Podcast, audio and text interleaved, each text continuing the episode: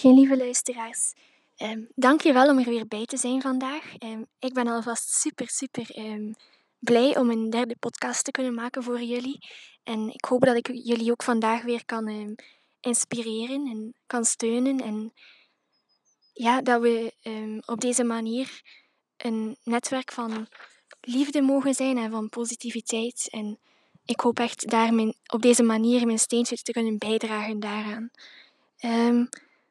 Vandaag doe ik het toch in het Nederlands weer. Um, ik had vorige keer mijn podcast in het Engels gedaan, maar momenteel voelt het voor mij toch beter in het Nederlands, omdat ik het gevoel heb dat ik er meer authentiek kan zijn en dat het zo, ja, dat is uiteindelijk ook de bedoeling. Ik wil zo authentiek mogelijk zijn. Ik wil echt zijn. Ik wil niet zo een of andere opgelikte versie van mezelf zijn, want daar heeft toch ook niemand, niemand iets aan. Ik wil ik wil mensen weten te raken en dat lukt het best vanuit mijn echte, authentieke zelf.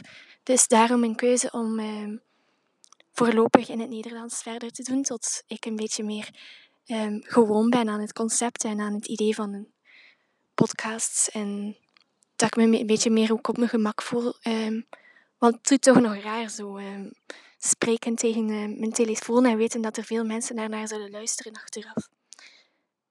Oké, Laat ik dan direct van start gaan met de, de, de, de inhoud van uh, mijn podcast van vandaag. Vandaag wil ik het eigenlijk hebben over een, um, een idee dat mij heel erg heeft weten te raken en waar ik heel veel kracht uit put. Dat, dat ik echt in mijn dagelijkse leven ook vaak tegen mezelf herhaal. En ik denk dat het voor veel mensen, zeker vandaag in de crisis waar we nu in zitten, um, iets heel helpend kan zijn en veel mensen vooruit zou kunnen helpen. En, ja. Um, dus ik zal eerst het idee delen. Um, dan daarna ga ik een beetje uitleg geven over hoe ik dat dan toepas in mijn leven en hoe je het nog zou kunnen toepassen in je persoonlijke leven. En dan op het einde ga ik spreken over spreken over corona en um, hoe we dat ook, dat, datzelfde idee ook kunnen toepassen op um, de crisis waarin we momenteel verkeren. Dus het idee is eigenlijk een, um, een idee dat ik heb, ja, dat ik heb van Marion Williamson. dat is een, een Amerikaanse spiritual teacher die ja, heel erg mijn taal spreekt, laat ik maar zeggen. En die ik nu momenteel veel beluister en waar ik veel um, inzichten en steun uit haal. Dus ik wou dat ook met jullie delen vandaag. Het idee, um, ik zal het eventjes voorlezen. There are a lot more people of goodwill on this planet than there are people of fear and hatred, but they speak louder.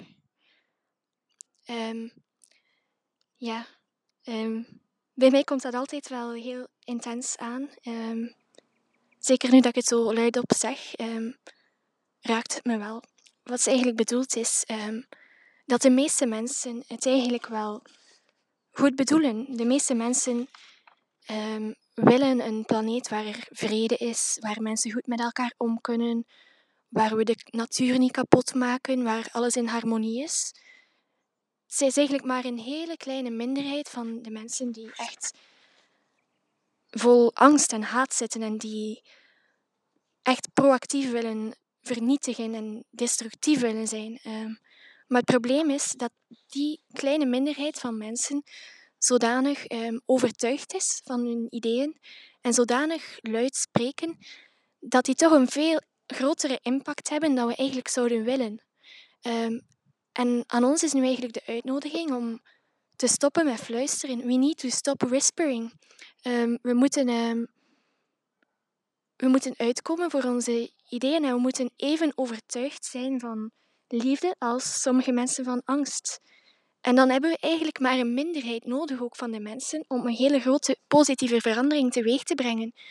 Daarvoor hoeft zelfs niet heel de wereldbevolking overtuigd te zijn van van, van, van liefde. Um, een, ze noemen dat um, een kritieke minderheid van de mensen is genoeg om iedereen mee te trekken richting een nieuwe wereld. Dus ik hoop alvast met deze podcast dat ik um, enkele van jullie mag inspireren om, en, om deel uit te maken van die minderheid. En dat ik zo een beetje ja, um, de minderheid een beetje sterker mag maken, zeg maar. Um, dus. Um, ik ben eventjes mijn kluts kwijt. Sorry. En dat is, dat is nu zo'n moment waarop ik zou willen stoppen met opnemen. Want nu voel ik me heel erg idioot en heb ik zo het gevoel, je kunt toch niet een podcast online zetten die zo, uh, zo imperfect is en waar dat je op een moment gewoon vergeet je helemaal je kluts kwijt bent. Dat kun je toch niet doen, je moet nu opnieuw beginnen.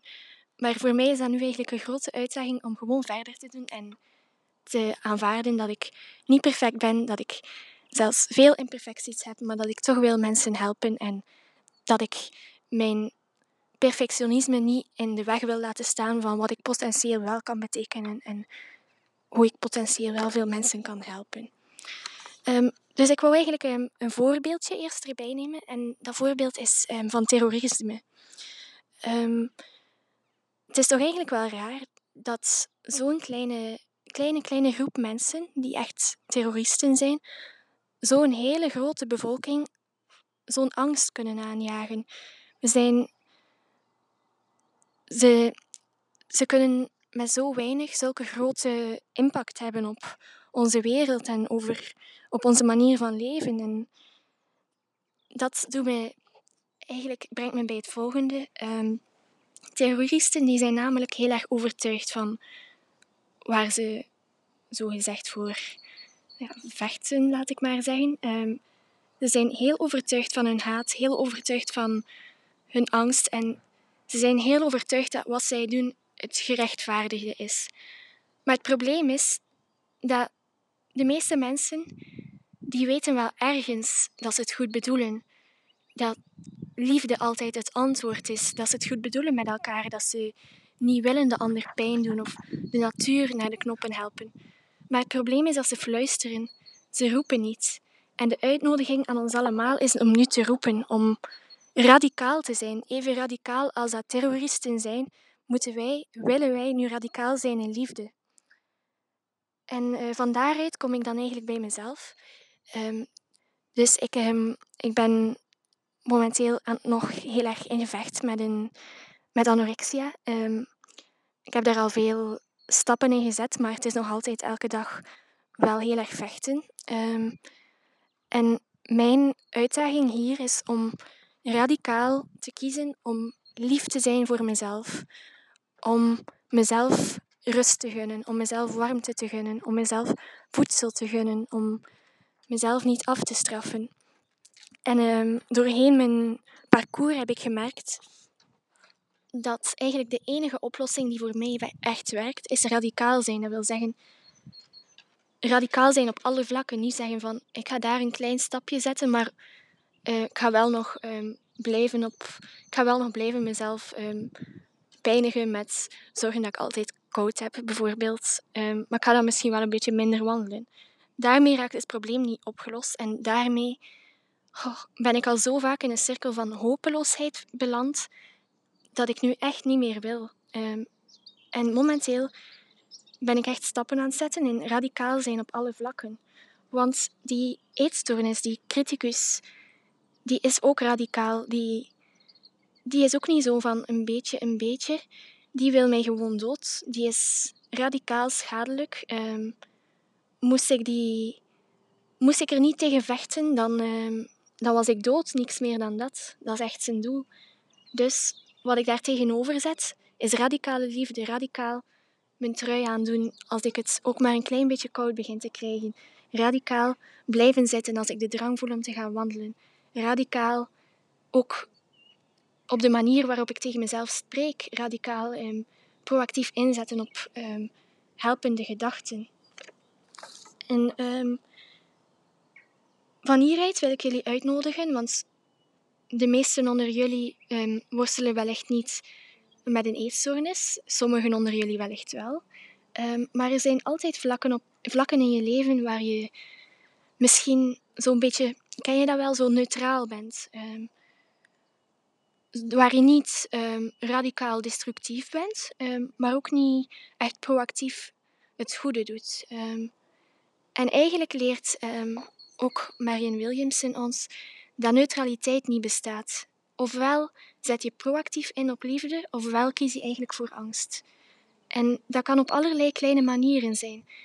Bijvoorbeeld, stel maar, um, als je naar de winkel gaat en hoe, hoe gedraag je je tegenover de mevrouw aan, aan de kassa?